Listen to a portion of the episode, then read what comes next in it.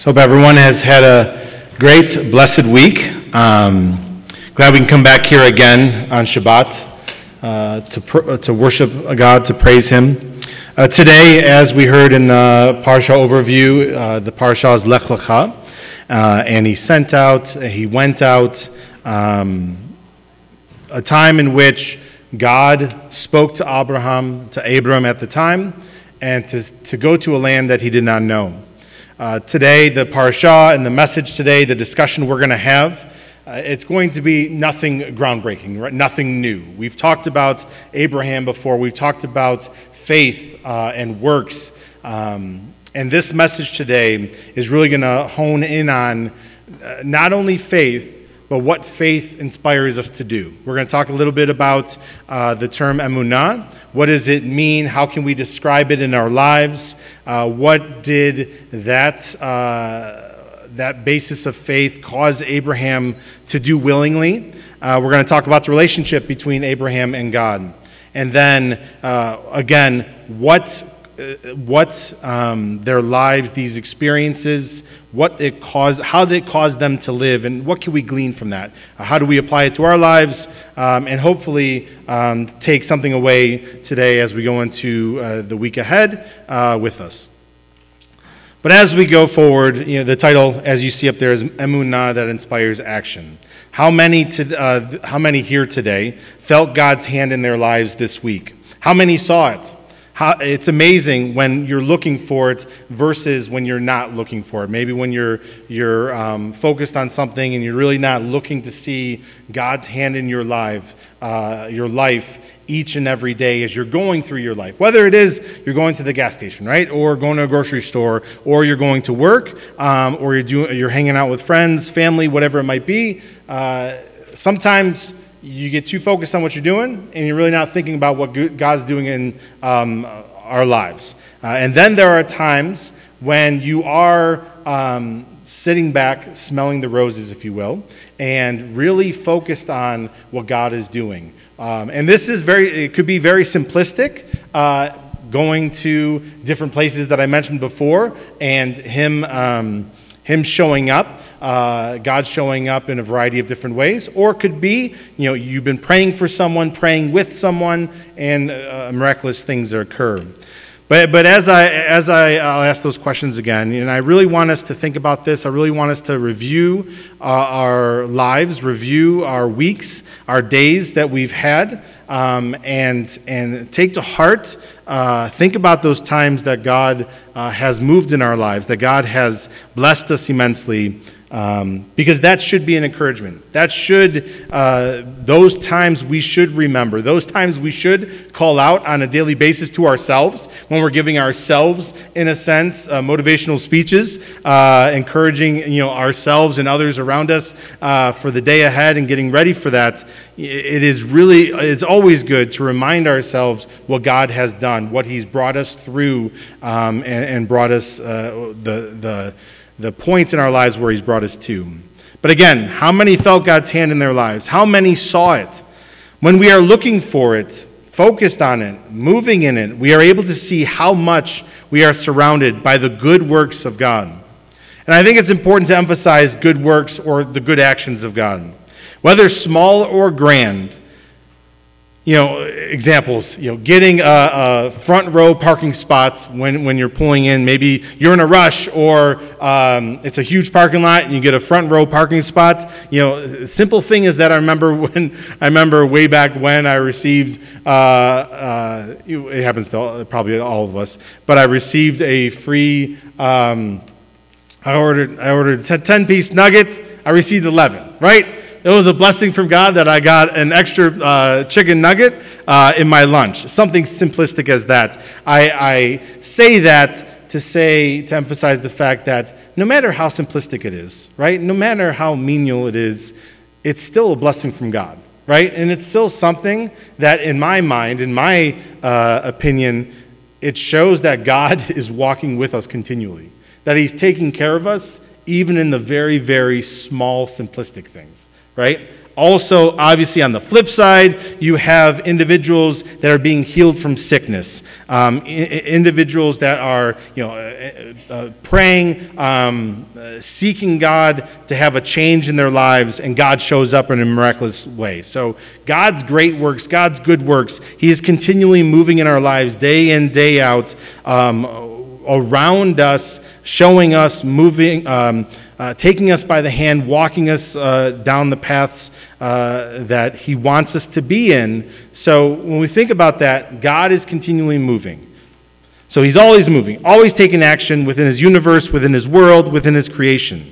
He's not observing from afar just to gain knowledge. He's not like looking down on us you know, with, a, with a telescope or a magnifying glass just observing, um, uh, understanding our ways, understanding how we live. He's not just doing that to gain knowledge. Um, and he's not just thinking about it. Um, he's not just you know watching, thinking, "Oh, that's great! Isn't it cute how they live? And isn't it funny how they live?" Right?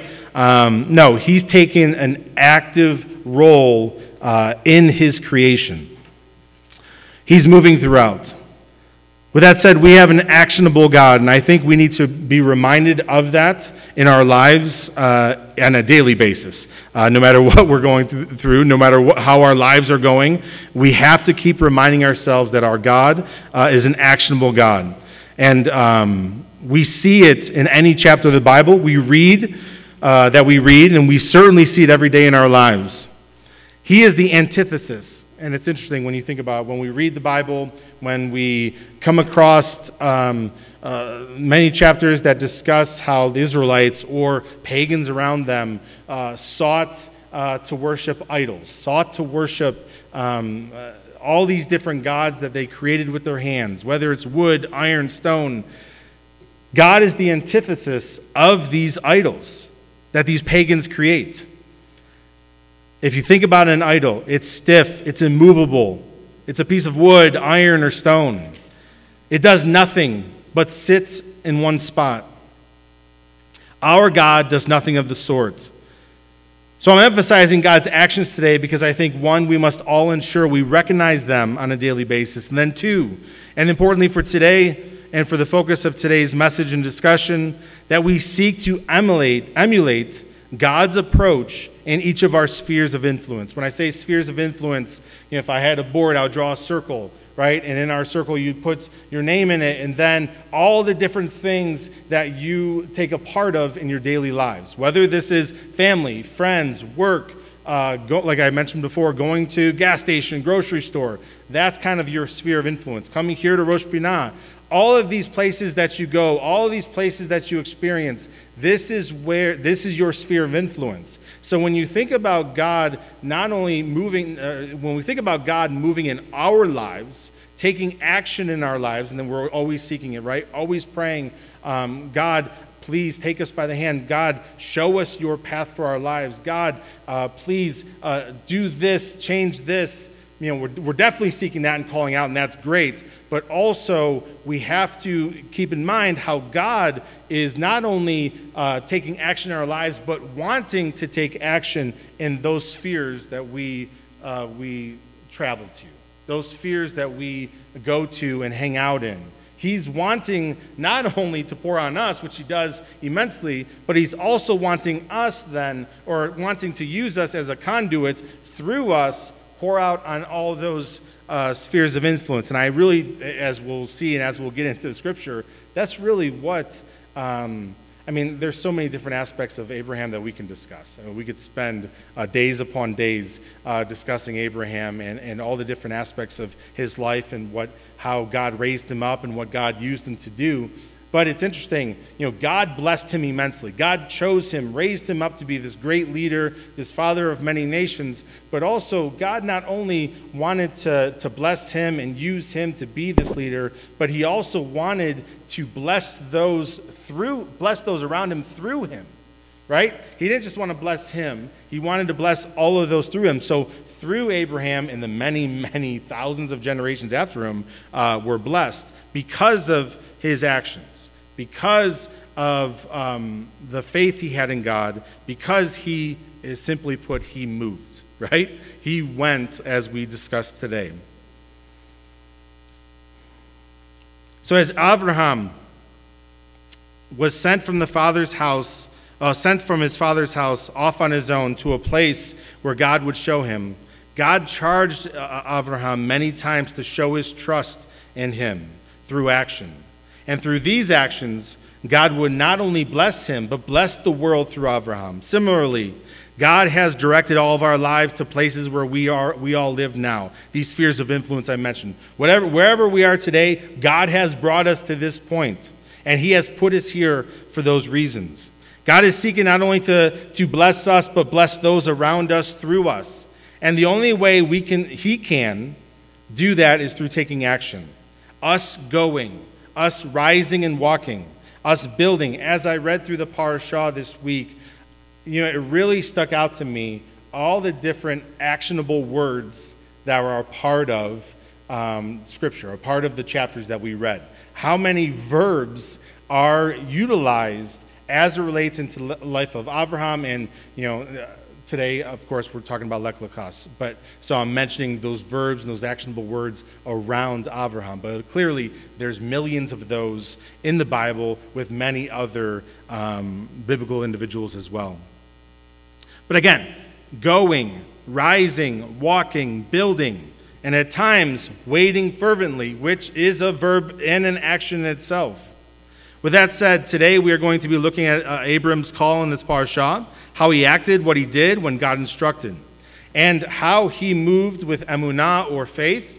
Um, emunah can be the, the terms used mainly are faith, belief, believed, um, uh, also in Scripture, emunah can mean trust. And I, I like that word a lot. Um, so I'm probably going to be using that more today. Uh, that a trust in God. And when you think about a relationship, that trust you have to have. Um, this is a trust that, God, that Abraham had in God to be able to move forward with all these actions. So let's start uh, today with uh, Genesis 12, 1 through 3, which states.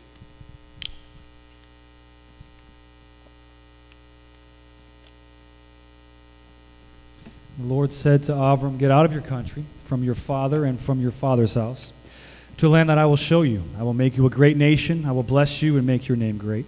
And you shall be a blessing. I will bless those who bless you, and I will curse him who curses you, and all your families of the earth shall be blessed. Now, there's a ton of ton of things uh, in these first three verses that we're going to touch on today. Um, but immediately, when we read this first verse in Hebrew, "Vayomer Adonai el Avram," Lech lecha. God said to Abram, Lech lecha. Here we have two interesting words that on the surface and through many translations simply means get yourself out or send thou. But looking at the literal meaning of each, we come to a deeper meaning that emphasizes this father son relationship that God and Abraham had together. Lech means simply to go. But when this same word is written with a slight variation, it means for yourself. So when you combine these two words, you literally are getting go for yourself. The rabbis view this as God telling Abraham that even though you are comfortable, think about his, and we're going to get into the scripture, but think of, he's with his family. He's, he, he's obviously of, of old age, so he's, you know, as a, a typical human, probably set in his ways, right? um, at, this, at this age. Um, and he's, he's with his family. He's got uh, a wife. He's got tons of things going on for him. He's in a, a land that he's comfortable with. Uh, right? He's probably like, I'm good. I'm good living where I'm at. I'm good living out my days how it is. And yet, God says, Lech lecha. And as I was just saying, you know, Rabbis viewed this as God telling Abraham that even though you are comfortable, that your life is great and you're feeling great, especially here with your family, I need you to leave them and to go to a land that you don't know. I need you to, to I need to uproot you, take you out of everything you know, and to go a land and to go into a situation that you have no clue about. Because it is good for you.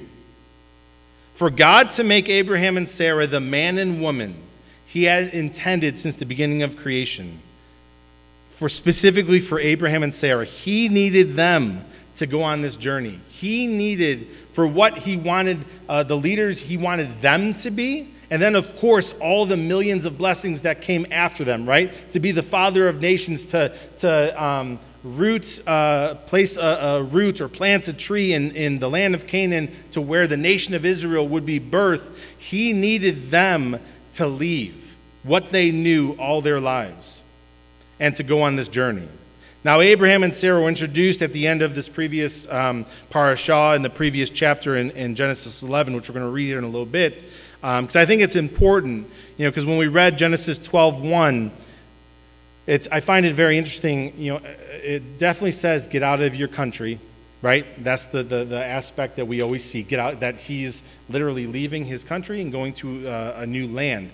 But it also says, "I need you." From your family. So get out of your country, get out of your family, and your father's house. So I want to look a little bit more into that because I, I, find that interesting. But so now Abraham and Sarah were introduced, you know, like I said at the end, end of the parashah, through the lineage of Shem to Terah, his father, and ending with Abraham. So, or Abram at this point. Uh, we read this in Genesis chapter 11, 26 through 31, which states Now Terah lived 70 years and begot Avram. Nahor, and Haran. This is the genealogy of Terah. Terah begot Avram, Nahor, and Haran, and Haran begot Lot. And Haran died before his father Terah in his native land, in Ur of the Chaldeans. Then Avram and Nahor took wives. The name of Avram's wife was Sarai, and the name of Nahor's wife was Milcah, the daughter of Haran, the father of Milcah, and the father of Iscah. But Sarai was barren; she had no child. And Terah took his son Avram and his grandson Lot and the son of Haran and his daughter in law Sarai, his son's Avram's wife, and they went out with them from Ur of the Chaldeans to go to the land of Canaan, and they came to Haran and dwelt there.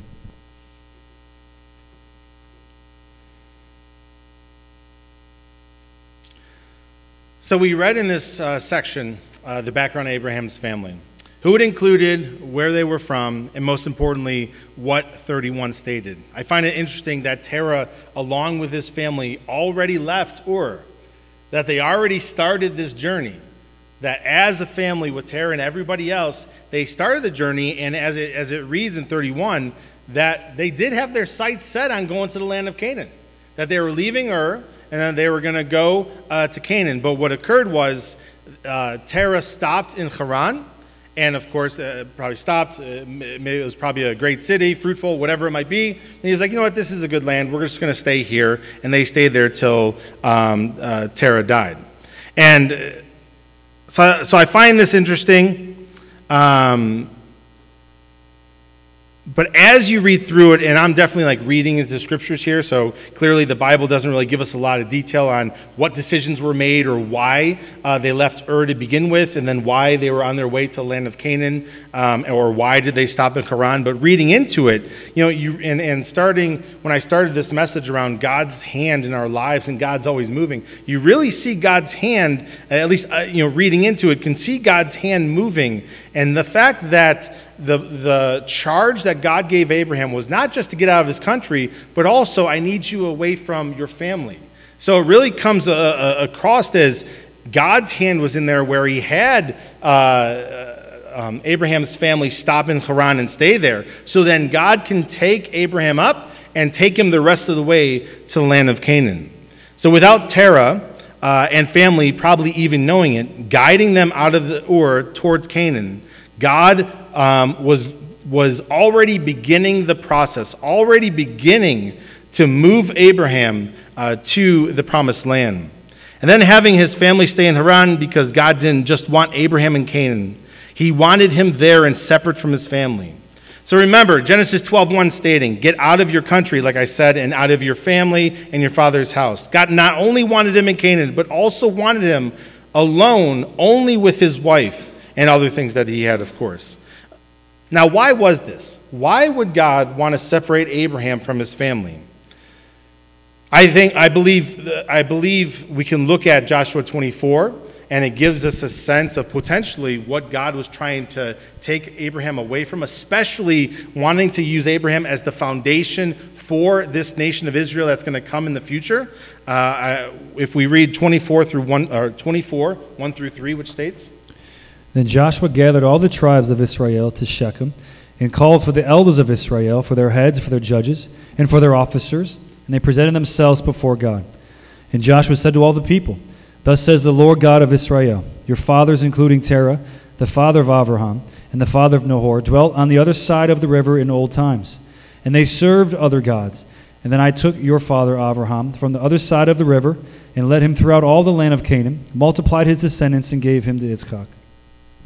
Now, when we see it right at this moment, Joshua 24, this is Joshua's last charge to the children of Israel before he passes on. It's interesting that it occurs in Shechem, just when that's the first place that Abraham went to in this parashah. But the most important part, or what I want to bring up, is um, now the Bible doesn't directly say this, and, uh, and uh, again, reading into it, but I believe that God's hand was directing this because we see in these scriptures that where it says, uh, Terah and his sons, Abraham and Nahor, lived beyond the Euphrates and served other gods.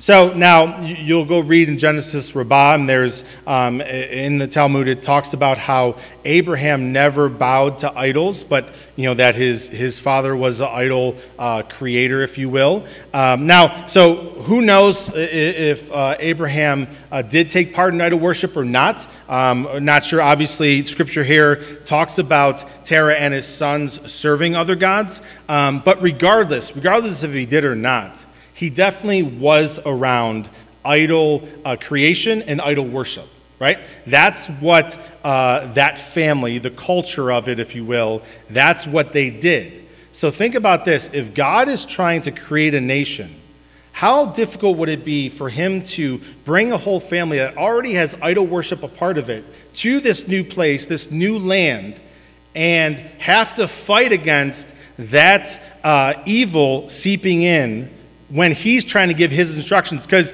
his instructions, what are they mainly going to be around? Let's not worship foreign gods, right? That's one of the keys of God's instructions. I am your God. I'm a jealous God. I'm the one true God. I want you to focus on me and have trust in me, have faith in me, and live for me. I don't want to compete with the, this wood and iron and, and steel, right? Or, uh, um, stone. I don't want to compete with these uh, stiff, immovable idols when I'm the actionable God that's walking with you day in, day out. So I, I personally believe that, that whether it's the main reason or it's definitely one of the main reasons why God want, not only wanted Abraham out of his country, but wanted him away from his family because he needed to separate Abraham from that idol worship especially with what he was seeking to create out of Abraham for the future nations to come. So God pulls Abraham out of his country and away from his family to make him a great nation. In doing so, how did Abraham respond? What did he do? When you think about this, and you know, it, unfortunately, the Bible really doesn't go into depth when we read um, Joseph, you know, the story of Joseph or the life of Joseph, you know, it, goes in detail that he's, um, Joseph, Moses, uh, when we read the, the life of Moses, that he, he goes and, and he sees this uh, burning bush, and it's really detailed of God speaking to him, right? Here in Scripture, it just talks about that God uh, spoke to Abraham and says, Get you out of the country. So we don't know uh, if that was the first time that they spoke together. We don't know how he showed up, if he showed up in the physical, or did, did, um, uh, did Abraham just hear this voice? We're not sure um, at, at that point, if, if you will. But we know that God spoke, and we see in these next verses that Abram was so full of trust, so confident in what he heard, maybe saw, that he went immediately. And we see in Genesis 12, verses, uh, verses 4 through 9, which states So Avram departed as the Lord had spoken to him, and Lot went with him. And Abram was 75 years old when he departed Haran. Then Abram took Sarai his wife, and Lot his brother's son, and all their possessions that they had gathered, and the people whom they had acquired in Haran. And they departed to go to the land of Canaan. So they came to the land of Canaan. And Abram passed through the land to the place of Shechem, as far as the terebinth tree of Moreh. And the Canaanites were there in the land. Then the Lord appeared to Abram and said, to your descendants I will give this land. And there he built an altar to the Lord who had appeared to him.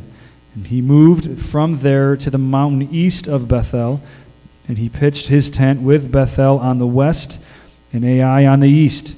And there he built an altar to the Lord and called on the name of the Lord. So Abram journeyed, going on still toward the south. So we see here, Scripture states Abraham simply went. Abraham, after hearing from God, was full of his emunah in Hebrew, which, like I, have mentioned already, in many translations, it's called out as belief or believing, or you'll see the term faith be used. Additionally, like I mentioned, um, describe and as to describe this type of relationship that Abraham had uh, with God, emunah can also carry the meaning of trust. When Abraham heard the voice of God, he trusted him who spoke and left his family and country to a place he knew not. Abraham began this process, this journey of his life of entering into this covenant with God at this point. And just like Abraham, several thousands years ago, and all of us sitting around the room have at different times in our lives entered this covenant of trust. The foundational aspect of every relationship, and especially one with God, we think about, I think about uh, trust falls, right? Or any different things that you want to think about of how important it is to have trust um, uh, with uh, another individual when you're in a relationship, right? Wife, family, friends, whatever it might be. But this trust, and you think about a trust fall, think about doing a trust fall on a, a hard, rocky uh, pavement, uh, and you're going full, full go, and you're hoping, and you have nothing protecting you, and you're hoping someone catches you, right? Um, magnify that by a, a, a ton and I, you see Abraham's trust. Try to put ourselves in these situations of think about us being in our, um, our lives today, and then God all of a sudden coming to us say, Yep, I'm going to pluck you up from what you know, and I'm going to take you to somewhere new.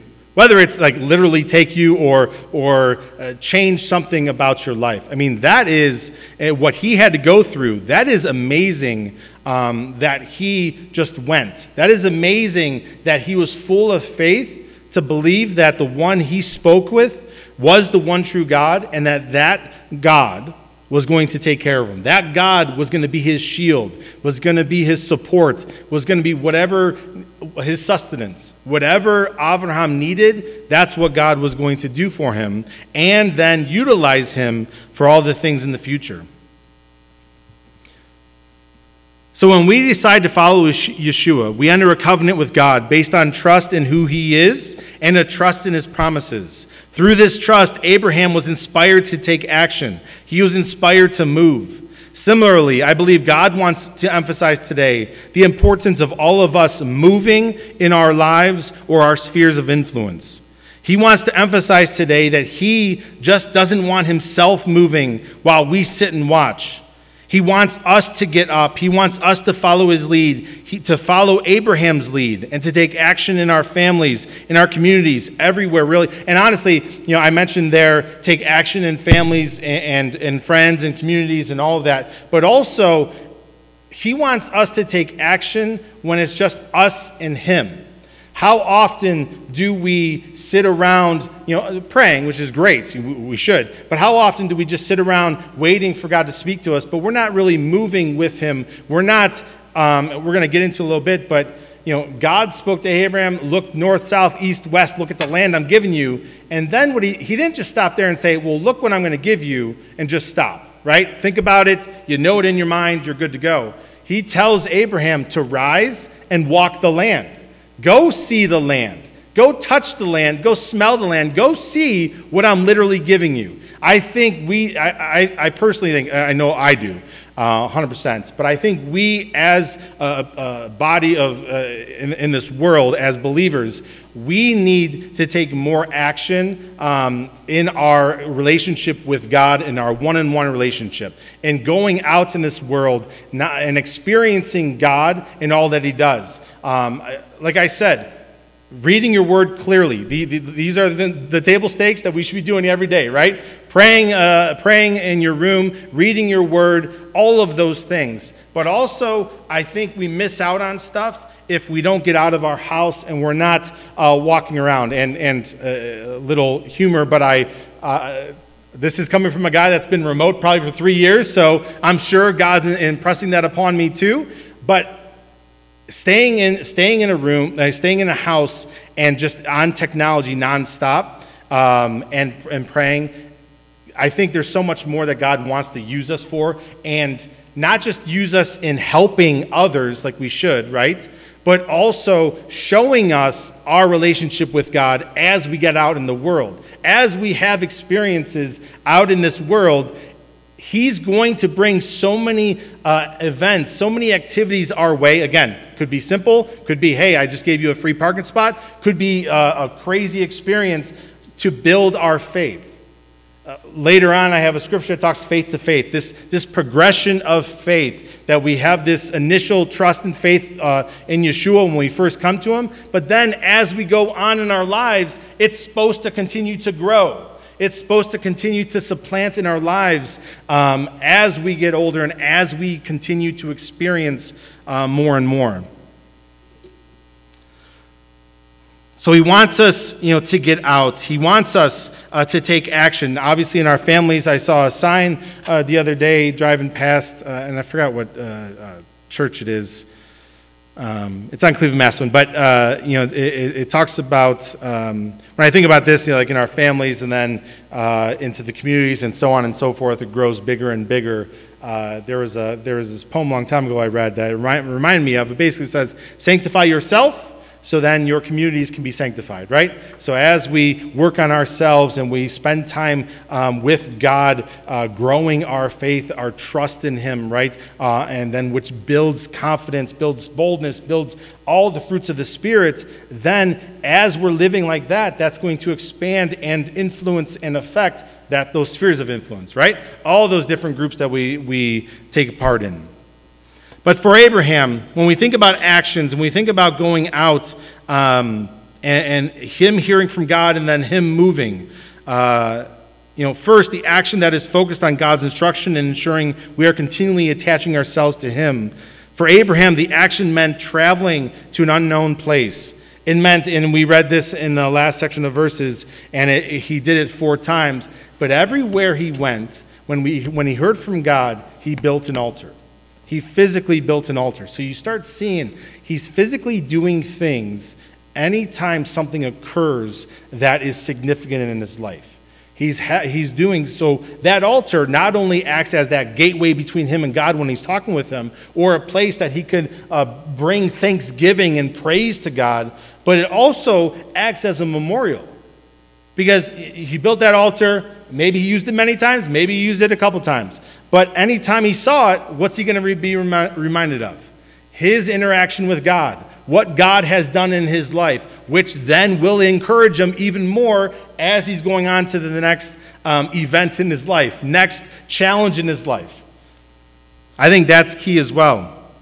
For us, action might be taking, so for us as we think about it, uh, and there's many actions, many, many uh, ways to move, right, that I've been mentioning. One is just our actions with God in our relationship. Um, and then others could be uh, going forth into communities, helping those uh, who need help. Uh, it could be a variety of things. So when we think of this, um, for us, you know, action might be taken, in, it could be simplistic, to uh, uh, um, much larger, more spiritual movement in our lives. But for us, action might be taking a walk around the block to talk with God. You know, instead of maybe sitting in our prayer closets. Um, a long time ago, my wife uh, went uh, at the Indian Head Park and walked on a path, and uh, you know, she came back and she shared how much God spoke to her. And it was like when, the fact that she was walking in the park um, and God showed her so many different things that she was seeing and experiencing, whether it's because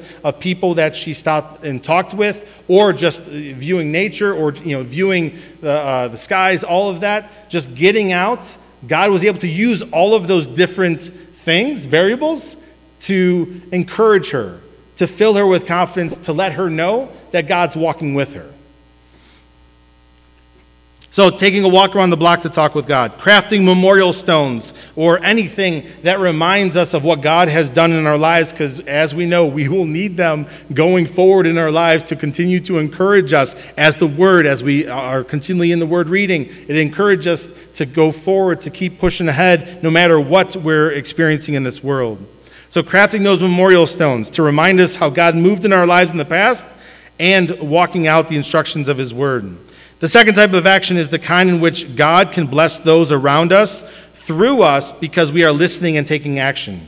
Examples of this can be, uh, be as simple as getting the mail out of the neighbor's mailbox for them, doing extra at work to help fellow coworkers, encouraging those around us during good times and bad, praying with others. And, and, and I want to emphasize this obviously, praying for others is basic and what, that's what we should be doing. Um, but how much more is reaching out to someone, even if it is by the phone, but reaching out to someone to literally pray with them um, uh, together? And then helping those less fortunate, feeding the poor, clothing the naked, as we all know. There are millions upon millions of things we can do to move like Abraham and to move like God, and things that we can do that allows God to move through us in the world. We just need to move. Another example of God charging uh, Abraham to take action is seen in Genesis 13, 14 through 18, which states And the Lord said to Abram, after Lot had separated from him, Lift your eyes now and look from the place where you are, northward, southward, eastward, and westward. For all the land which you see, I give to you and your descendants forever. And I will make your descendants as the dust of the earth, so that if a man could number the dust of the earth, then your descendants also could be numbered. Arise, walk in the land through its length and its width, for I give it to you. Then Avram moved his tent and went and dwelt by the terebinth trees of Mamre, which are in Hebron, and built an altar there to the Lord. So, not only did God want Abraham to look at the land that he was given to him, but from, uh, from one spot, he wanted Abraham to rise and walk, go throughout the land, experience how large it is, how fruitful it is, truly experience what God not only has for him and his family, but for the thousands of generations that follow. And I, I want to emphasize this because and I know it's I know it's very simplistic, and I know uh, several of these things I'm speaking of today are very simplistic. I just think that God wants to remind us how important they are, even though they're very simplistic. Last night, um, so uh, as uh, all of you know, and I think it's been it's been said here many times before, but you know, uh, the tradition is when the uh, the sun goes down, you go out to look for three stars, and when there's three stars in the sky, uh, Shabbat begins, right? Uh, so last night, uh, we were getting ready uh, to light the Shabbat candles, and um, and I'll be honest, I, I don't, I, I doubt, I can't remember if we've, if, if my family has ever done this. Um, but before lighting the candles, uh, we decided to go look for the stars. Like we were with our kids, we're like, all right, Zoe, all right, um, mainly Zoe, but uh, all right, Zoe and Gabby, let's go out, let's look for the stars, let's see if there's three stars, so we can go light the Shabbat candles. And at first, I, I'll be honest, because we never really done it, I didn't really think anything of it. I'm like, yeah, it'll be fun. Let's go outside. So we went outside. We saw one star. Couldn't see any others. You know. And Then we, we kept walking around, obviously waiting a little bit because the sun just went down. Uh, and then we saw another star. And then you know we, we waited. We talked. We were, we were you know uh, uh, having fun. And then finally the third star. And it really uh, going through the very simplistic um, activity. It really you know it really spoke to me a lot of how great our God is, how grand our God is. You know, when you're looking up into the sky and you're, you're uh, seeing uh, the universe that He's created, and then able to see the stars, obviously see the moon, all of these different things and how what He's directing. You know, it really, for whatever reason, it had a huge impression uh, on me um, and my, uh, my really my, my um, my faith in him, right? My, our, my relationship, knowing that he's there, knowing what he does. And it's a lot of times when uh, we have, when I have my head down and I'm not even paying attention to any of that, I miss out on so much of what God's trying to show of how great uh, and powerful he is. Just by simply looking at three stars in the sky, you know, he was showing me the, the whole universe that his hand crafted, right? And how much he takes care of us. So, Clearly, much, much lower on the totem pole compared to what he showed Abraham walking the land uh, in the land of Canaan, but uh, it's still kind of, to me, I made a connection in my mind. So I wanted to bring that up. Um, but so whether it is, you know, walking outside, uh, looking at the three stars, or lighting the Shabbat candles, cooking challah, you know, moving uh, uh, so, you know, any of these things that we're doing, instead of, you know, just thinking about it, saying, yeah, you know, some cook the challah, or some are looking at stars, or lighting candles, or doing this or that, you know, instead of saying, yeah, those are, you know, those are fun traditions, whatever, it, it, but actually taking part in doing them, you know, whether it's those simplistic things or even uh, greater things of, of going out and doing other things, it really does make an impact um, in how much God can show us and teach us and encourage us uh, in those moments. So, moving on, we read uh, later in the Parsha God making a covenant with Abraham and encouraging Abraham of his promises, as we, we read in Genesis 15 1 through 6, which states After these things, the word of the Lord came to Avram in a vision, saying, Do not be afraid, Avram. I am your shield, your exceedingly great reward. But Avram said, Lord God, what will you give me? Seeing I go childless, and the heir of my house is Eliezer of Damascus. Then Avram said, Look, you have given me no offspring. Indeed, one born in my house is my heir. And behold, the word of the Lord came to him, saying, This one shall not be your heir, but one who will come from your own body shall be your heir. Then he brought him outside and said, Look now towards heaven, and count the stars, if you are able to number them. And he said to him, so shall your descendants be. And he believeth in the Lord, and he accounted it to him for righteousness. The key term in this section and the title of the teaching, as I, I put up there, which I mentioned earlier, is um, the, the root of it is aman or emuna, uh, or in this verse, vahi emin, which all share the same roots of aleph mem nun. In most of our Bibles, this Hebrew term is translated, like I mentioned before, as believe or belief but like I said earlier, the best, uh, the best, most literal translation is trust.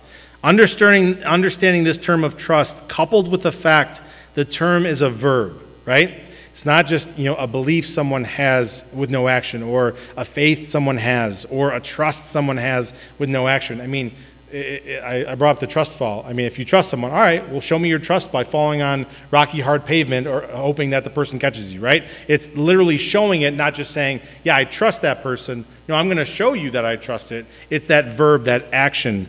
Um, meaning the Bible isn't saying that Abraham stated he trusts God. No, Abraham actually showed his trust for God through action, not only speech. Abraham heard God's promises, trusted them, and lived his life accordingly. And an actionable trust in the promises God has spoken since the beginning of time. Furthermore, in Haftarah, we see uh, this week uh, God speaks through Isaiah to Israel uh, this same message of an actionable trust as we read in Isaiah 40, 27 through 31, which states, Why do you say, O Jacob, and speak, O Israel? My way is hidden from the Lord, and my just claim is passed over by my God. Have you not known? Have you not heard? The everlasting God, the Lord, the creator of the ends of the earth, neither faints nor is weary. His understanding is unsearchable. He gives power to the weak, and to those who have no might, he increases strength. Even the youths shall faint and be weary, and the young men shall utterly fall. But those who wait on the Lord shall renew their strength. They shall mount up with wings like eagles. They shall run and not be weary. They shall walk and not faint. So, so we see in this passage there where people are uh, a part of Israel doubting God. They are complaining that God wasn't looking out for them. To put it plainly, they were pouting because everything wasn't going swimmingly, swimmingly for them. God seeks to set them straight by seeking to capture the uncapturable in words. How great and awesome his power is, how unfathomable his understanding stretches. He's speaking this through Isaiah to the people. For he is the one who strengthens the weak and rewards those with steadfast strength that will help endure all obstacles who wait on him. The Hebrew term for wait is kavah, which means wait, to look for, hope for, expecting, an expectation. And guess and, and it's a verb. Another action. God seeks for his people to take. How can we actively wait for God? You know, this isn't the typical waiting we do sitting on a chair sur- uh, surfing the internet. This is a state of living where we are carrying out our daily routine while continually having our eyes on the clouds, waiting for, his, waiting for our redemption. This is a, a waiting that we know it's going to happen. There's no doubt that's seeping in that's causing us to, like, well, maybe it won't. I mean, obviously, it's been talked about many times, but it, it is literally amazing how old Abraham and Sarah were when God started to use them, right? It is literally amazing that, you know, because a lot of times when we read the Bible, we think that God's going to start using uh, them in 20s, 30s, whatever. I mean, the fact that He was going to give them a child past their 90s is mind boggling, right? But he had a plan. And that, if, if, if this story doesn't build trust in our lives, not many others will. This shows that he, his time is perfect and that whatever he's going to bring forth in any of our lives, it will come forth. His promises are everlasting, as we always say.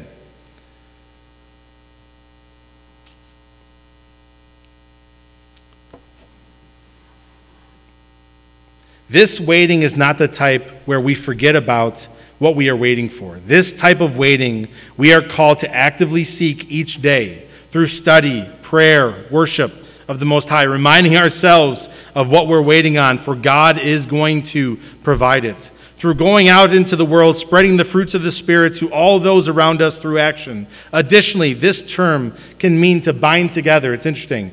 Um, it's, it's waiting, but it's also binding together. As we live out our lives by following His instructions, His voice with an expectation and hope of His promises, we are continually binding ourselves to Him. That's why it's so important to continually not only read our word, pray, but remind ourselves of what He's done in our lives, remind ourselves what He's promised in the future for us as a body of believers. It's continually binding us to God, connecting us, attaching us to Him. As we live out our lives by following His instructions, His voice, with an expectation and hope of His promises, we are continually binding ourselves to Him. Interestingly, the second aspect of this section of verses I want to discuss, focusing on this renewal. Renewal here in Hebrew is chalaf, and literally means an exchange or a change. The rabbis view this to mean that God literally gives those who wait upon Him with this fervent hope these people that are waiting, binding themselves to Him, that God literally gives them a new strength, replacing, replacing their old strength and giving them a new strength.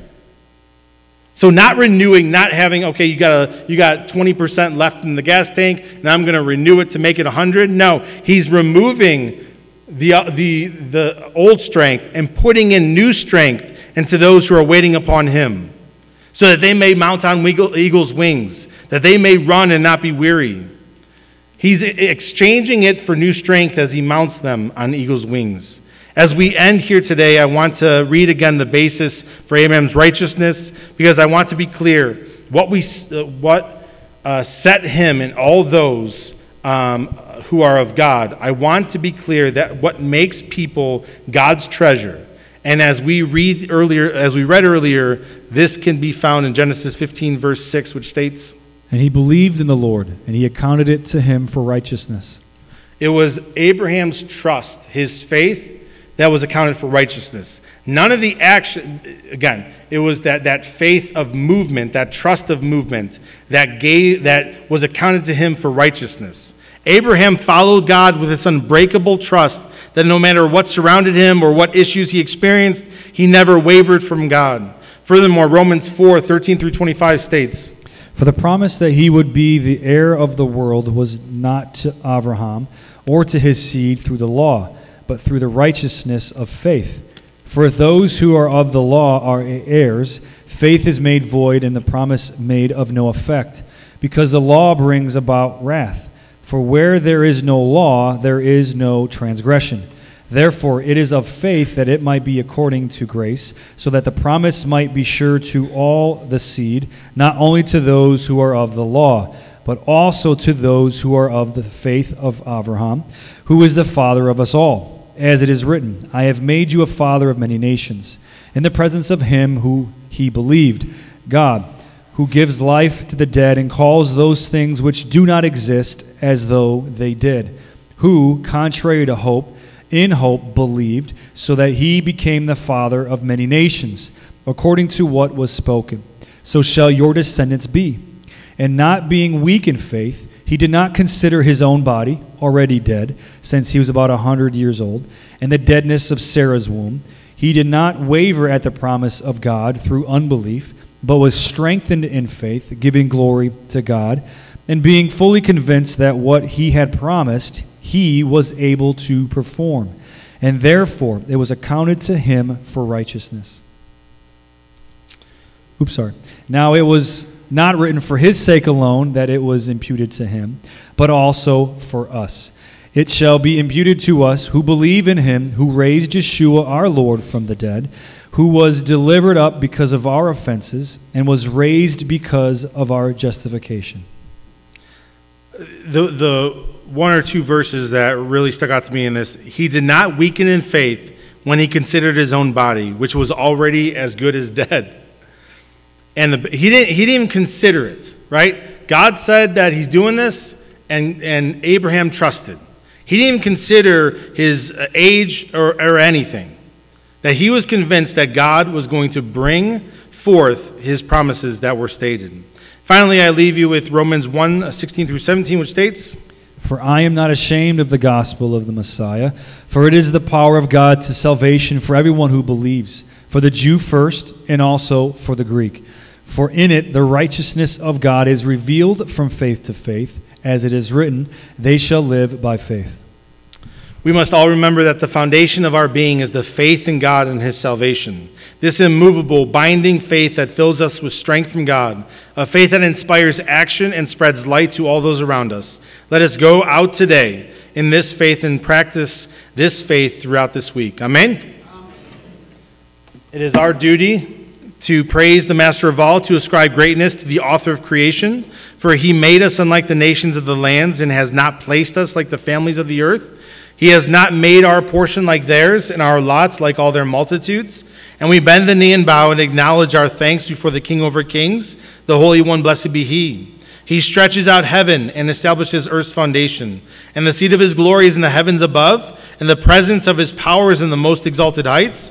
He is our God, there is none other. True is our King, there is nothing beside him, as it is written in his Torah. And you shall know this day and take to your heart that the Lord, He is God in the heavens above, and on the earth below, there is none other. Amen.